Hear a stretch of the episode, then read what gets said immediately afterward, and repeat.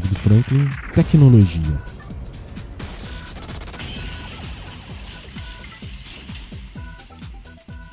Rapaz, e não é que quando a gente acha que a novela da compra do Twitter já tinha acabado, vem um capítulo novo e te joga um monte de coisa na cara?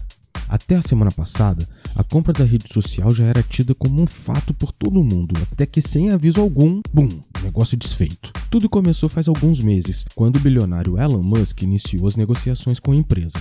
Ele vinha se mostrando muito decidido e chegou até a levantar empréstimos para efetuar o pagamento. Mas logo em seguida, o próprio bilionário começou a levantar suspeitas com relação à quantidade de contas falsas que a plataforma comportava. O assunto irritou bastante os donos da empresa, mas as negociações seguiam caminhando até o momento em que o bilionário desistiu de vez da compra, alegando falta de transparência da empresa, e isso sim deixou os donos bem irritados. Por conta disso, a empresa abriu um processo contra o bilionário alegando que sofreria prejuízos severos com a desistência, além do fato de que Elon Musk fez um verdadeiro circo, tornando toda a negociação pública. O processo tem por intuito obrigar o bilionário a fechar a compra de vez, já que com todo o alarde feito por ele mesmo, a empresa poderia sofrer uma grande desvalorização. E você? Onde você fica nesse embrólio? Você acha que mesmo depois de tudo, o bilionário tem o direito de não fechar a ou devido aos possíveis prejuízos ele obrigatoriamente deve comprar a plataforma.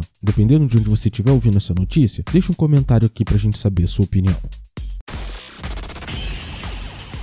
Muito obrigado de verdade a você que escutou até agora. Se você gostou desse tipo de conteúdo, se inscreve no nosso canal para não perder nenhuma atualização. Para sua maior comodidade, o podcast do blog está disponível em todas as principais plataformas de áudio. Estamos no Spotify, SoundCloud, Deezer, Apple Podcast. Espero de verdade que você tenha gostado e até a próxima.